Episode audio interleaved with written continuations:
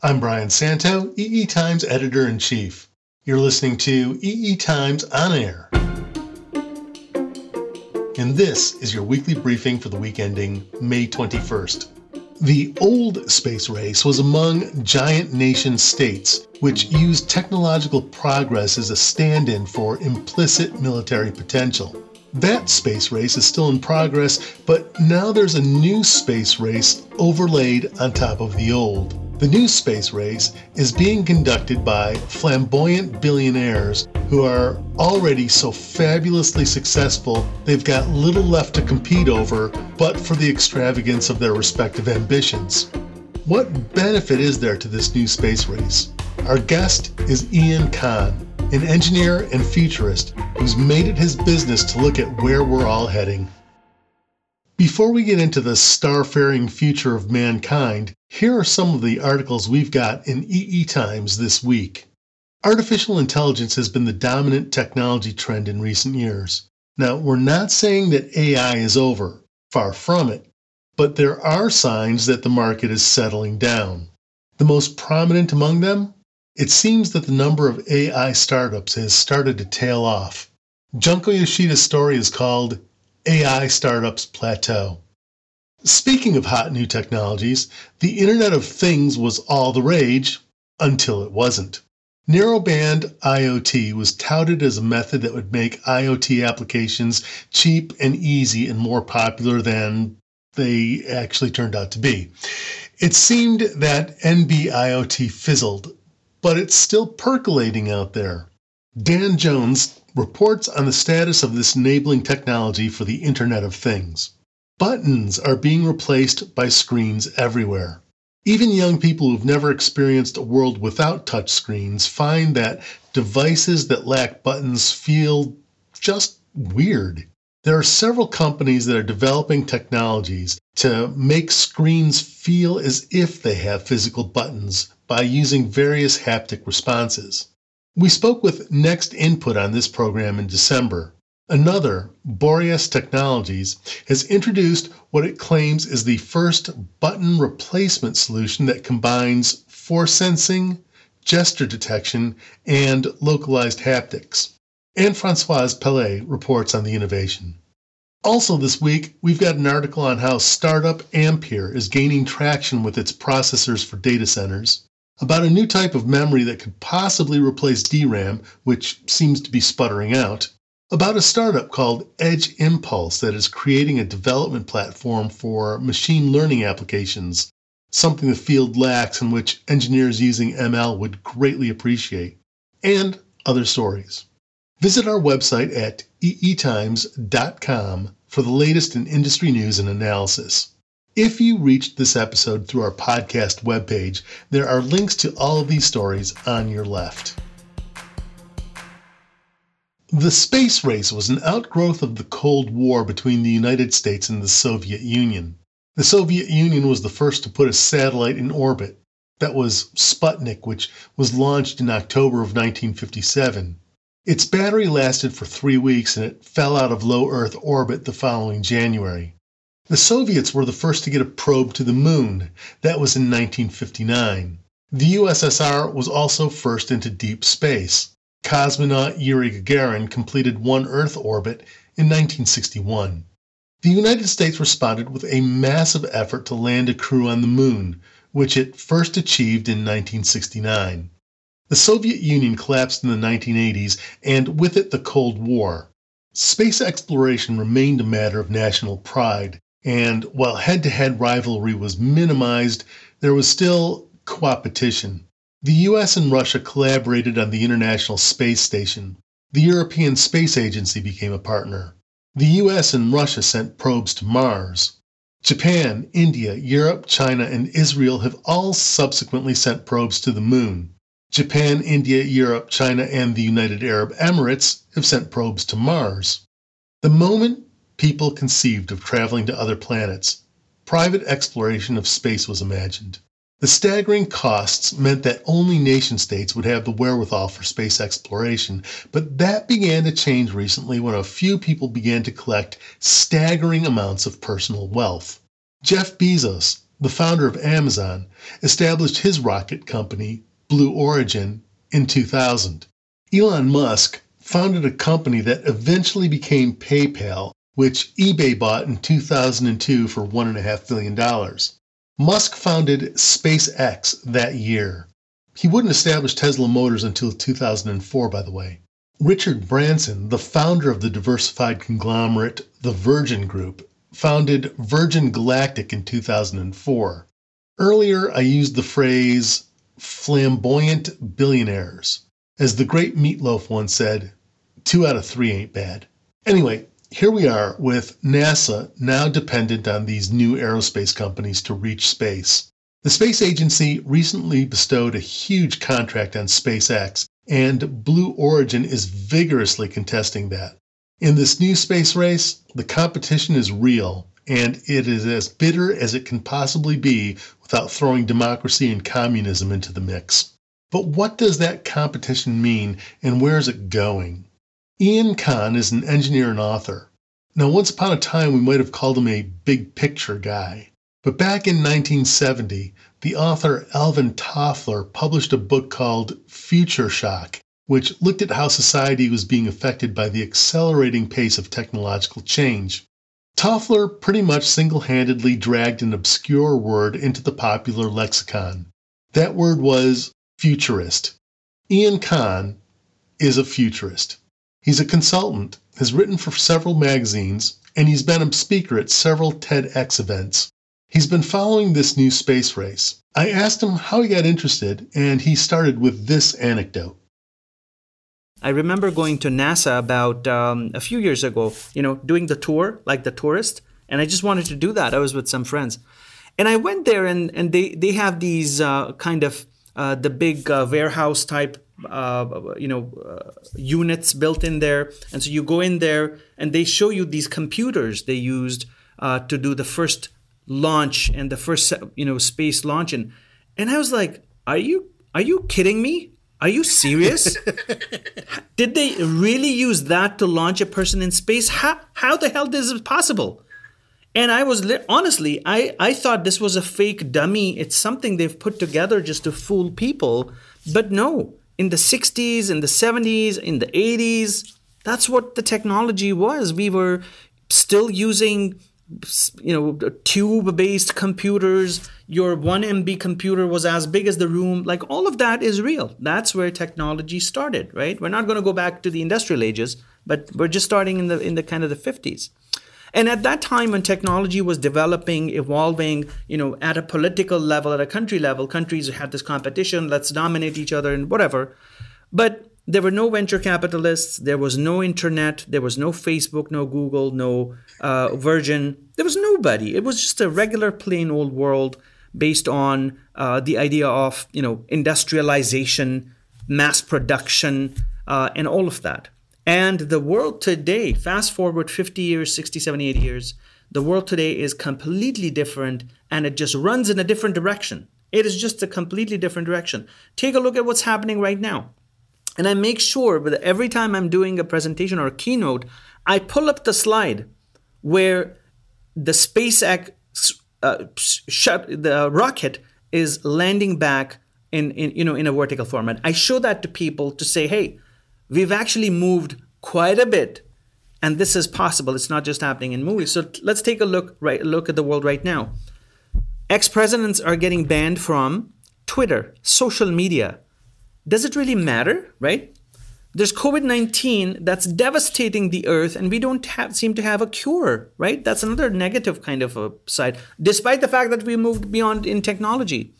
Uh, wars are still happening but yes, there's billions and billions and billions of dollars being spent in research, innovation, technology. And here's the big buzzword I'm going to throw out to you is artificial intelligence. Because AI will change everything. It'll change the way we work, the way we live, the way we sleep, the way we uh, reproduce, everything, right? So uh, this is, I'm not talking Black Mirror I, I hope it doesn't change the way we reproduce, but I get the idea.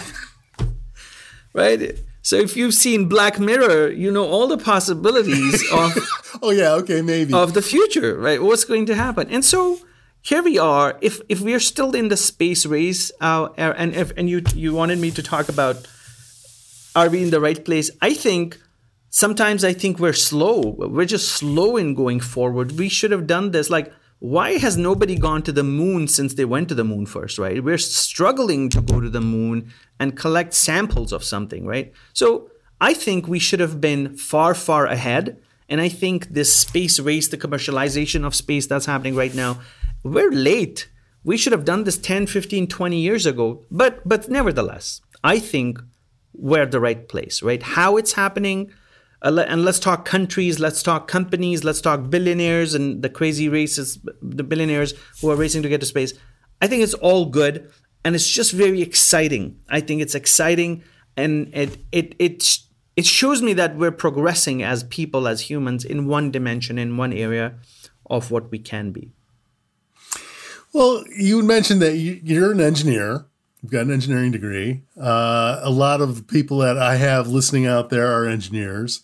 Um, I've told this story on this podcast before a little while back. I remember going out to um, to Grumman back in the uh, probably the late '80s, and um, I was actually there uh, to talk about uh, and and and view some of their defense contracting operations. Um, but we had all day, and uh, uh, they were shepherding me around, and they said, you know, just just a second. These guys happen to be meeting today, and they brought me into a room, and it was all the guys from Grumman who had worked on the space module, the the moon lander, and I got to just sit around and you know talk to these you know a few of these guys and talk and so all day long I'm listening to the defense contracting and they're proud. They were very happy. They were you know serving their country. They were they were proud of their technological achievements. But when I sat down with those guys who worked on the lunar lunar module and the lunar lander there was joy. These guys were happy. They were really they weren't they they were really proud of their not just the job they'd done, but the contribution they had made, and it was re- it was an, entirely different, um, a different uh, emotional kind of an experience. We're talking about going to the moon, and maybe there's not a lot of reason to go to the moon, but the excitement I see with an achievement like that is just unparalleled. And I'm and I'm wondering, and it, and it sounds like you share that. I, I think more than you know, eh, rightly said, more than the fact that we'll go to the moon and collect some rock samples and then come, bring them back to Earth and say, oh, oh my God, there was water on the moon a billion years ago, or I that I don't think that's exciting at all. I mean, we are clearly in an age where we have to expect that, hey, there's other life forms, there's other planets probably in this entire mega universe that we haven't even been able to scratch the surface of exploring. There's, there's a huge possibility there's other stuff happening there. If we say there isn't, then we're ignoring truth, right? I interviewed um, uh, uh, Bill Diamond, who's uh, the CEO of SETI, uh, a while ago on my podcast, and I, I said to him, "Hey, is there life outside of the planet? You know, that big question that I had to ask him. And he said, Hey, who knows what's possible? We're looking for it. We haven't found anything, but but you know, you don't know what's out there. So having said that, the smaller things I think are very obvious. You know, there's going to we will find trace elements and we'll find crazy things. But what is important is are people as are we as a civilization pushing ourselves to do something different to to leave this planet and to become that intergalactic generation and intergalactic civilization that is important. That that hunger as an engineer and you you you uh, prodded me about the engineering thing in a good way. I think as engineers and as technical people you get excited with new breakthroughs right? We, we don't get excited by machinery that's running fine. I mean yeah it's working fine. But something new dramatic crazy and we're like, hey, this is exciting stuff. So I am super excited for that reason that we don't know how we will end up evolving. Maybe our kids, our grandkids will end up living on, on I don't know, on a different planet. Who knows? But that's the exciting part is to be part of something, a change that happens. And I think innovators, engineers, people who design things, they love seeing things go from zero to being to working from a prototype to a product. And that's what I think is fueling innovation change uh, in, in many different ways, including in, in, the race to space. Yeah. So it's just from a, uh, just a, from an engineering standpoint, um, being able to, to have a commercial operation, uh, put a vehicle up into space, uh, in in one instance, take a part of the launch, part of the launcher, and bring it back and reuse it. Um, innovations like that, do you get jazzed when you see that kind of stuff happening? I do, yeah, I do. And you know, some of the stuff that all of these guys, Musk, Branson, Bezos, they're all doing is good, right? Forget the commercialization part of it, where it's about okay, who's got the better rocket, and it's it does you know it, has so much thrust and it has so much capacity. Everybody will get there eventually, right? There's no there's no secret out there. Um, yes, some of some of you know Musk is ahead or whoever is ahead right now. That's great. It's just their strategy to be ahead. I really think that from a from a technological perspective, we are making gains. We are making breakthroughs, and uh, with the uh, with the evolution of other technologies that are now part of this entire technology stack that you can use. You know, going back to that 50 year, I talked I talked about that old old system versus what we can do now. I think it's really possible that we'll be able to go further uh, and actually make these things possible. Actually, have commercialized space travel in the next decade or so. Right in the next by 2035, there's supposed to be something happening by 2030, and so on and so forth. Um, and I think that's very exciting because like Alan Toffler said uh, a long time ago, that technology feeds on technology. It feeds on itself, and that's how it innovates. That's how it accelerates. And I think that's we and that acceleration now has become faster. It has become bigger. It has scaled up, and it's scaling up a lot. Uh, uh are you as equally as sanguine about you know technology dispersal with with what we're seeing today? I, I am. And I think there's a bit of a blend between different things that are happening and how they all feed on each other or how there's this cross fertilization of technologies that's, you know, uh, and so for example, if you look at the medical field, we can say, hey, surgeries are becoming really efficient and there's keyhole surgeries and non invasive surgeries. But doctors can't do anything and surgeons can't do anything about it unless an engineer goes and creates that equipment that they're able mm-hmm. to use to create do those surgeries, right? So they're mm-hmm. dependent on innovators and inventors and hardware people f- who can manufacture these precision goods and equipment somewhere in a, in a factory somewhere. So there's that happening for sure. Now take a and, and so you you could talk about cosmetic dentistry. It is a form of surgery. You could talk about cancer surgery. It's a, so there's so many different surgical fields it could apply to. Now when you talk about space, it's not about just designing the rocket, right? It's it's also about communications. It's also about uh, fuel and efficiency. It's also about a hundred different things that they need to do, uh, orbital, uh, you know, maneuvers and so on. Now, if you look at connectivity as an example, the uh, you look at Elon Musk and his uh, Starlink project, where and it's a controversial project. Some like it, some hate it. Uh, where he is working on having broadband connectivity across the world. They're launching hundreds of satellites, and the entire world will be covered with broadband connectivity. It's, it's connected to the space race, it's not an isolated thing.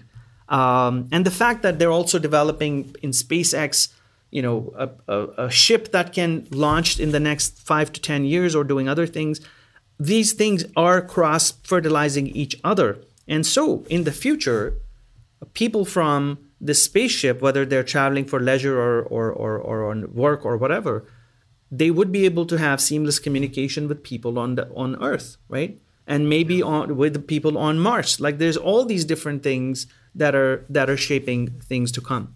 NASA is attributed to inventing a lot of breakthroughs. They're not using them uh, commercially, but they are attributed to use to creating special polymers, special materials special types of fabrics and, and they're used in different places, right? You'll see it everywhere, invented by NASA or whatever.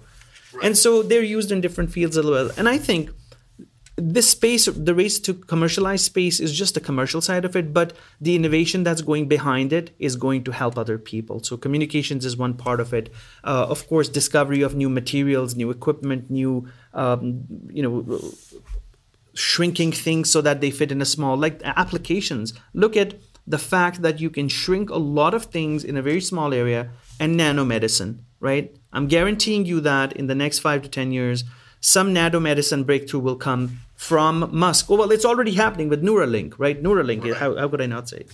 So that's already happening, and it's all connected because technology, I believe, is is fueling other innovation in other zones. And luckily now there's a lot of money available. There's and I'm not talking about cryptocurrency. I'm talking about venture capital. Tons and tons of money is available for people to take these risks and to invest. People are investing in, in things now. So, is there a is there a big question involved here about going to to the moon or or going to Mars when there's there's work to be done here at home? is it is it an either or or can we afford to do both? I think you know you look at the turmoil the planet is in sometimes and you say hey oh my god what have we done wrong look at covid-19 uh, whatever the reasons for it are we're, we're battling it india is battling it right now brazil is battling it the us we're all going through it in some way or the other and it's a global event that has changed the face of humanity forever now we could say hey let's cancel everything else and let's just focus on, on COVID 19. I don't think it's possible. Yes, we can prioritize things for some time, and we can do that. Now, when you look at bigger things, for example, the, the, the, the, the race to space and the launching of commercial, these things take a lot of time. They take years in planning, right? And when uh, SpaceX or or uh, Blue Origin or anyone or Virgin is launching their next probe. They've taken a lot, lot of time to launch it. If you look at the UAE, the United Arab Emirates, and they had their Mars uh, probe just out in space, it didn't just happen in two days. It took a long time for them to plan it, deliver it, decade in, in, in the works. And so I think some big things have to go ahead. We have to go ahead with them while we while other people focus on the problems on earth right the sci- the medical people focus on disease the space scientists focus on us, focus on going to space, and and we just distribute and conquer it that way. Uh, I don't think we should stop innovating. Innovation should continue. Uh, we cannot stop being creative because it helps us solve problems in many different ways, and and this is an example of being of being creative and innovative. So I don't think we should stop. I think we should continue. There has to be a constant um, uh, you know fuel that's going into uh, into into this exploration of space as an uh, you know as an example, I guess. Just like uh, why are we going to the moon back in the 1960s? Well, all that technology ended up permeate. A lot of that technology ended up permeating into that that medical technology you were talking about a moment ago. That that uh, that's helping with surgeries that could never be performed before. Um, yeah, I, I, think that there's a there's an interconnectivity to, to the technology and to the solutions that come out of it. I, yeah, water purification, right? They use really yeah. these compressed modular uh, water purification units on, on on the space station on these rockets, right? Because there's you're using body fluids and you're recirculating them and drinking that. And that could be so valuable in some countries where there's no water, in Asia, in America, in Africa, wherever. Uh, we won't be able to do it if nobody's researching that and nobody's kind of funding that. So, yeah. So, what haven't I asked you about going to the moon, about going to the Mars, about going into space that uh, that you're jazzed about that we haven't discussed yet? I, I think the question should be, or we we should all, always ask e- each other that, why are we doing this? Why are we going to Mars? right? Why are we? What are we going to do? And I think the big question is we need to know where we're headed because if we don't know that, then we're we're just we're just pirates out there in, in the open sea. Yeah. So it's really important that we ask ourselves why is this happening, and I think uh, space is is a domain that has been unconquered for a, for a long time. In fact, deep sea is a place that is unconquered. We don't know a lot about deep sea, right? Uh, it's mostly unexplored. Uh, but I think the possibilities of where we can be, uh, how we can maybe uh, solve some of the crises on on the planet, or uh, push human endurance and limits and uh, maybe maybe some of us will live on a different planet or on a spaceship in the future right? There's many movies out there that that come out by the hordes you know every every year. They haven't come out for a while but check out some of the movies and movies are such an inspiration for me because they get you to think and and and envision and visualize uh, on what it could be. So i think it's important to question things. Why are we doing this? Are we in the right place? Where will we be- what will we become as part of this? And what will we learn as part of this? I think these questions should always be asked. Um, yeah but you have, you've asked me all the good questions. I haven't asked you this. If commercial space tourism happens anytime soon enough are you going to get in line to get on Okay, I, I really think that commercial space tourism is going to be very expensive when it starts, where, whenever it starts in the next 10, 15, 20 years. It's going to be really expensive. And I don't think an average person would be able to afford it. It'll remain the domain of the super rich, the billionaires, the trillionaires. You're not making that much money as a futurist. Correct. Is that what and that's my me? point. so I'm not making that much money as a futurist unless some some magic happens. But if it was affordable for an average person, and I'm, I'm counting myself as an average person, if it's affordable, I would give it a try. I would definitely hop into some kind of a craft and say, I'm going to do this. Let me, you know, if money was no objective, right? And if it was all about, hey, do you want to live on a different planet for the next three months to, on Mars? I, I might give it a try, right? I have small kids though right now, not now, but maybe when they're grown up, I'd say, hey, let me give this a try.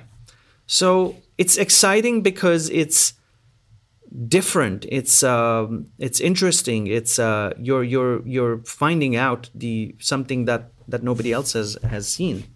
Um, and I think commercial uh, space travel, whether it's in low orbit or you know people end up living in on Mars, it, it'll be the domain of a very few people in the beginning. And I personally see maybe the next thirty plus years for it to uh, be something that a lot of people do. But but it's it's one of those things. Yeah, see, now I grew up I was I was a little kid watching the Apollo astronauts and thinking, gosh, when I grow up I want to be an astronaut. And I got into science fiction reading as a reader young and and the idea of of traveling in space was so attractive and it took me a few years to remember that I get motion sick really easily. Yeah, yeah. So uh, I don't know. I'm torn. Do I? But here's the thing. if if I, if I actually got on one of those rockets, would I be so ill I wouldn't be able to enjoy the experience? Now here's here's the kicker. We don't probably realize that in order to actually go on a on a space flight, you've got to undergo some training, a really hard training for maybe months and months and months, and maybe a lot of people will not pass that training. It's not just buying a ticket and flying in space. Like if you were to take a person from the planet Earth, put them in a space shuttle, and launch them up. I would go crazy up there in an hour because this is an environment that's new to me. Yeah. So that training process is going to be very rigorous, like you train an astronaut, and that's where a lot of people will not kind of go ahead. And I think that's one of the one of a speed breaker right there. So, yeah, unless it's simplified in some other way with with spacesuit design and all of those things, but uh, I would do it. That's my vote. Well, I hope you get the chance. Let's hope so. Let's hope so. All right, Ian, thank you very much for this discussion. I enjoyed it. Brian, it's a pleasure. Thank you so much, and and uh, to all your to all your listeners, stay curious, and uh, because curiosity pays. It it pays to be curious, and it the cat is killed. With, you know, curiosity kills the cat. Don't listen to that. Stay Uh, they- curious. you have nine lives, anyways, right? Exactly, exactly. You got to say that. Perfect. Thank you so much. Hey, it's been a pleasure, and you take care. Thank you. We've been talking with futurist Ian Khan.